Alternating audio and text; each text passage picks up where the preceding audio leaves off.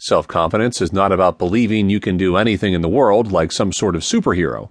Rather, it is about learning to recognize what your strengths and weaknesses are so that you can learn how to take advantage of your strengths and work on your weaknesses. Self-confidence is also not about believing you are perfect.